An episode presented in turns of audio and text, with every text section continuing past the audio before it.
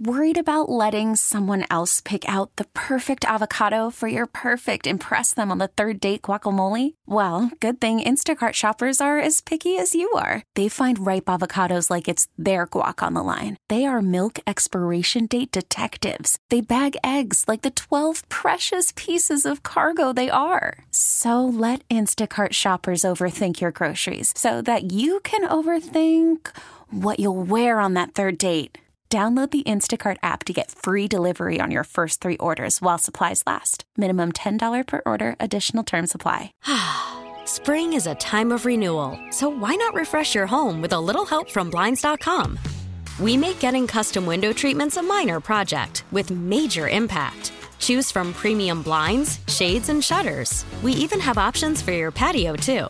Blinds.com invented a better way to shop for custom window treatments. There's no pushy salespeople in your home or inflated showroom prices. Our design experts can help you find the perfect window treatments on your schedule. We'll even send free samples directly to you. Plus, we can handle the measuring and installation for you. Unlimited window treatments installed for just one low cost. And with Blinds.com, you'll always get transparent pricing, no hidden fees. Our free shipping and 100% satisfaction guarantee can put the spring back into your step and into your home, too. Shop Blinds.com right now and save up to 45%. Up to 45% off for a limited time at Blinds.com. Blinds.com. Rules and restrictions may apply. Howdy, folks. Welcome back. It is a jam packed Wednesday edition of JJ After Dark. It's John Jastremski right here on the fan. And with the Patriots making big news, it's amazing. The NFL never slows down. And it's one of the many reasons why this guy never slows down. He's got the GM Shuffle Pod, he's got the Athletic, he's got an unbelievable book that if you're looking for something to read during the summer, it's a terrific read, Gridiron Genius. Let's welcome in the former longtime NFL executive, Mike Lombardi. is nice enough to join us. What's happening, Mike? No, uh, not much, JJ. I appreciate you having me. Thank you. Well, Mike, far too kind. Let's start here. Patriots, you know them as well as anybody. Were you buying the idea they were content with Jarrett Stidham and Brian Hoyer? It reminds me a lot of the Yankees.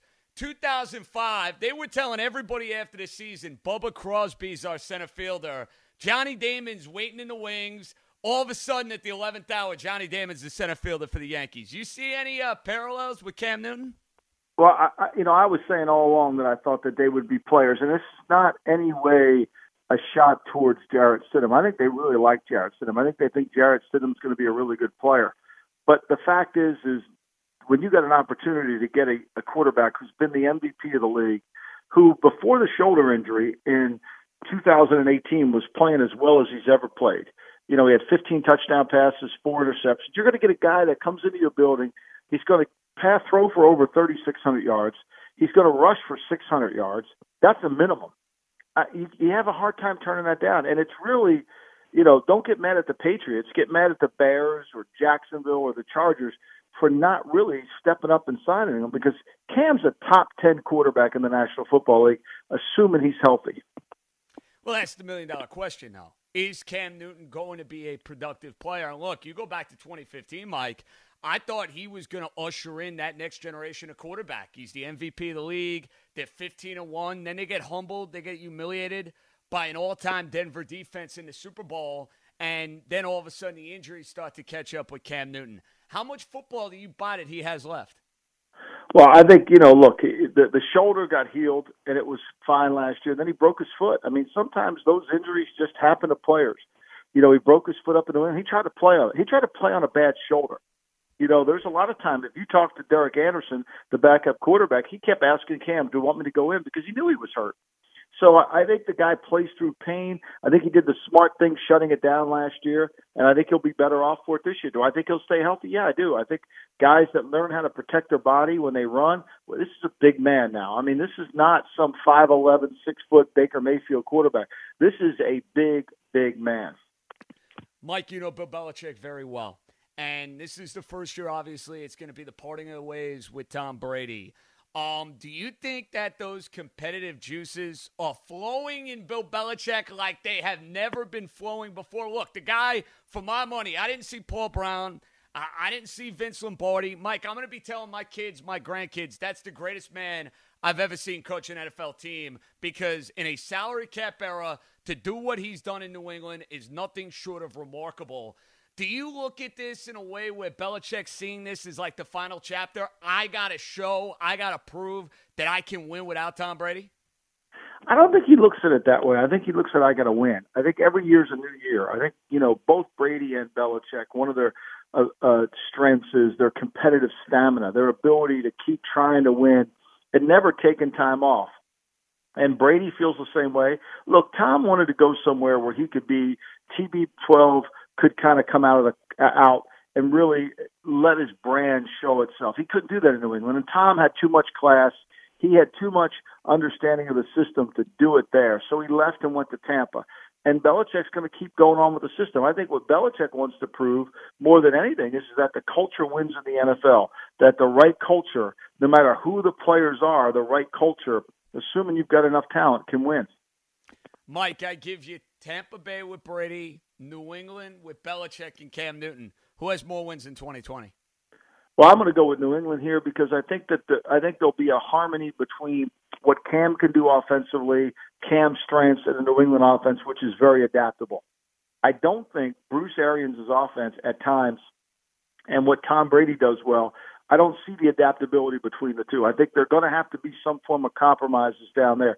Brady wants to throw the ball, get it out of his hands quickly, throw it in the middle of the field, you know, you matriculate the ball down the field, use his precision, use his mind to make plays. Bruce, you know, no biscuit, no nothing. That's his motto from his book, The Quarterback Whisper. He wants to hold the ball. Most of the time, his quarterbacks take a lot of sacks. Last year, Jameis Winston, as much as we make fun of him, was 1.8 higher percentage on, on interceptions than he ever was in his career playing in Bruce's offense. So I think there's going to have to be a meeting of the minds in that offense for them to be successful. So, Mike, by that logic, you're telling me New England's still the team to beat in the AFC East? Well, I think that the look, I think the whole thing comes down to Josh Allen, right? If Josh Allen can throw the ball effectively, then I think you know, you know, the problem with Josh Allen is he don't throw the ball very good over 20 yards. It's he struggles. You know, he's seven for 51 on throws over 30 yards in the National Football League. He's well below 50% on throws over 20 yards. He does not throw the ball with accuracy, and that's a problem. And the Bills have a good team. They're gonna they're gonna go up in their schedule.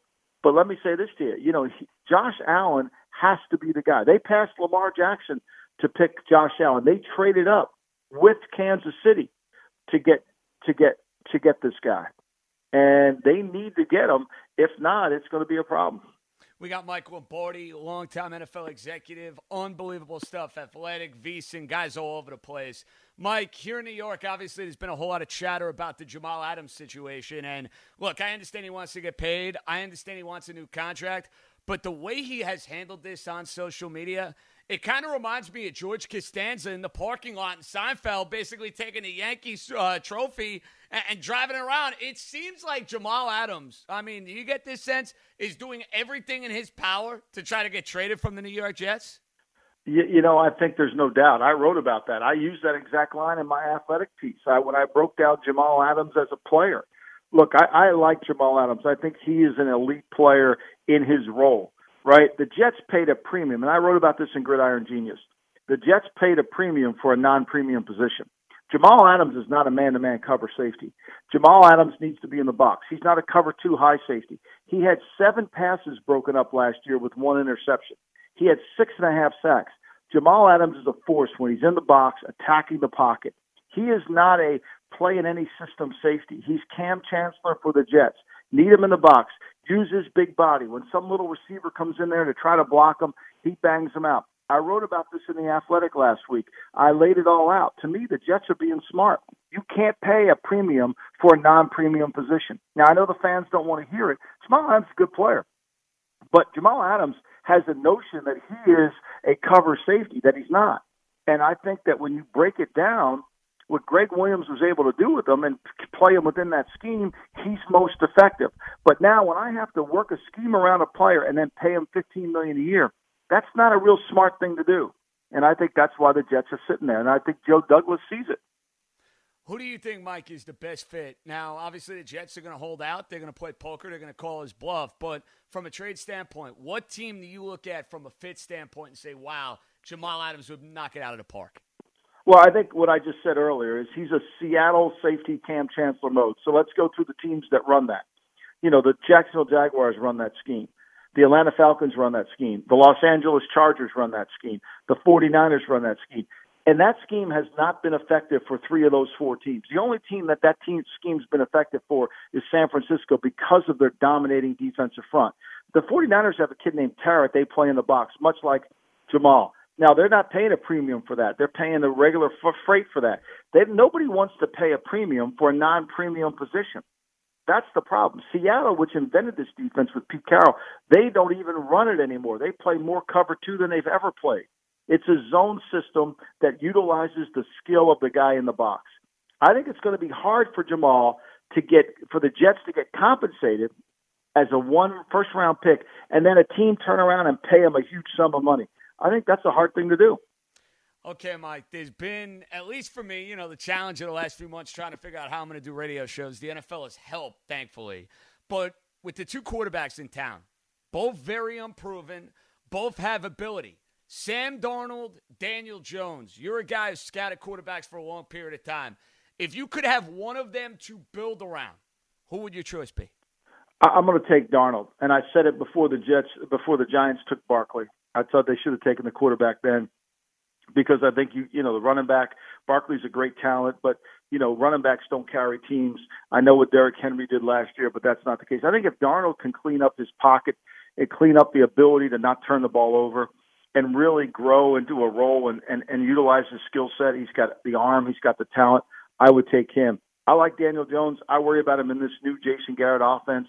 I'm not sure that's right for him. He fumbles the ball too much in the pocket. I think he's got to play bigger than his size than what he's done. In terms of the ball comes out too easy. But I like Darnold better than Jones. Mike, it's going to be brutal, huh, for a guy like Joe Judge. He's in his first year coaching the New York Giants. Uh, I really liked what I heard from him back in January when he was introduced, and he was an unknown. A lot of people were stunned he ended up getting the job. How big of a challenge, assuming, of course, we do have football, is it going to be with no OTAs, weird training camp, not your normal run of the mill off season, fair to say? Yeah, I, think the biggest challenge Joe Judge is going to face is Bills not down the hall. You know, with, with when you coach in New England, you can coach hard. You can really get after the players because the guy down the hall in the principal's office named Bill Belichick is there to protect you.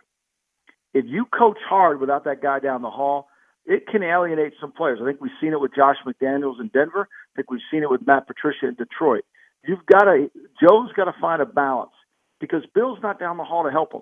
He can't come after the players in the same way he did in New England because the guy who's got six trophies in his office isn't there to help him. It's a great point, and it takes me to my team, Mike. I am a long suffering Miami Dolphin fan, so it's fair to say, you know, I'm kind of used to being, you know, Charlie Brown going to kick the football and having Lucy pull it away. That's what life has been over the last 18 years after Dan Marino. That said, I look at what Brian Flores did there in his first year, and I get it. The bar was as low as it could possibly be. They went five and four down the stretch. They spoiled New England's chances of getting a bye. They played their rear ends off. It felt like game after game after game from like week 10 on. They get two in the first round. They spend a whole lot of money in the offseason. Are, are you buying the direction that Chris Grier and Brian Flores are taking this Dolphin team? Well, I think Brian Flores is one of the best young coaches in football. I think he's his own man. I think he's got Bill's philosophy ingrained in his DNA, but he also has his own personality ingrained in his DNA. He's not going to be a takeoff on Belichick. He's going to be Brian Flores, the man. And I think a lot of it's going to depend on if Tua can stay healthy. I think they took a big risk taking Tua in the draft. I think can he stay healthy? Can he perform at the highest level that they think he can? I think that's going to be the fundamental question they're going to have to answer. But I do think they're making improvements. I think they've done a good job of installing a culture, which is what I'm all about you know, which is important. And I think he's got that. And I think he did it his way. He got rid of a lot of players. See, the difference between Flores, he went down to Miami. He was able to get rid of a lot of players. The Mara family, they're not going to get rid of players that won't comply with Joe's system. They're going to have to adapt, and Joe's going to have to be adaptive. Mike Lombardi, the athletic, the GM Shuffle Pod. He joins us here on the fan. And Mike, when it comes to the preseason now, we see it go from four to two this year. As a guy who would maybe evaluate players and you know look at a preseason game here, preseason game there. I know most of the fans aren't going to complain about this, but somebody from an executive standpoint, a coaching standpoint, are they going to hate this? No, I mean they got to get the team ready to play, right? And, and I think it makes a lot of sense what they did because you you, you got to get everybody to start on the same time. And that first preseason game could have altered the way people start at the same time. And then it gives you the last preseason game to kind of handle any problems that might have come up in the first two weeks. So I think it's a really smart thing to do. I'm excited. I think they needed to do it. And look, let's face it, the, the onus is on the coaches. Nobody played in the first preseason game. Nobody played in the fourth one anyway. They need to figure this out, and it's going to be a tough for the coaches, but I'm sure they can do it. Mike, final one. And listen, nobody has been nailing this when it comes to this pandemic. I mean, nobody has the slightest idea what's next. Who knows what's coming a week from now, a month from now. But are you cautiously optimistic, very optimistic, or very pessimistic that comes second week of September, we're kicking this NFL season off? I mean, I don't know how anybody could predict it. I'm cautiously optimistic, yes. I'm hopeful that it'll happen. I have no idea. I, again, I'm not an expert in this field. I'm hopeful that it will. The reality of it is, is we have to take it one day at a time. And if we don't start wearing masks as a country, I think it's going to be in a lot of trouble to try to have football. Well said, my friend. And for anybody who's looking to buy the book, Mike, I loved it. It was tremendous. Where can they find Gridiron Genius? Uh, you know, Gridiron Genius is available in all bookstores, online, Barnes and Noble, Amazon, online, anywhere you want to buy a book. It's still out there. Well, I can't wait for book. Will there be a second book, Mike? I'm wor- that's what I'm working on. Uh, I I'm love trying it, to man. get that. Listen, I need reading material. You know, I get down the beach. I read your book last summer. Now I got to find something else to read. So I can't wait for book two. I love it. Yeah, I'm looking forward to it. Uh, hopefully by Christmas of next year, I'll have it. I like the sound of that. Mike, thank you so much for the time. Enjoy the rest of your summer, and hopefully, God willing, we're kicking this baby off in September, all right? Thanks, JJ. There you have it. That's Michael Lombardi over at The Athletic. Unbelievable perspective. Jets, Giants, all the stuff with Cam and the Patriots. He knows that organization very, very well. We got a lot more calls at 877 337 6666. It's JJ After Dark right here on The Fan. Oh, such a clutch pickup, Dave. I know, right? I was worried we'd bring back the same team. Oh, no, I meant those blackout motorized shades. MVP of the room. Blinds.com made it crazy affordable to replace our old blinds. Hard to install? No, it's easy. Even you could do it. Nice. I installed these and then got some for my mom, too. What, you fly across the country to do the install? Nope. Blinds.com can do it all. All she had to do was pick what she wanted. She talked to a design consultant for free and scheduled a professional measure and install. Look at you, Hall of Fame son. Oh, I just picked the winning team. They're the number one online retailer of custom window coverings in the world. Oh, Blinds.com is the GOAT. The GOAT! He shoots. He scores. Go to Blinds.com for up to 45% off and a 100% satisfaction guarantee. Go right now for up to 45% off at Blinds.com. Blinds.com. Rules and restrictions may apply.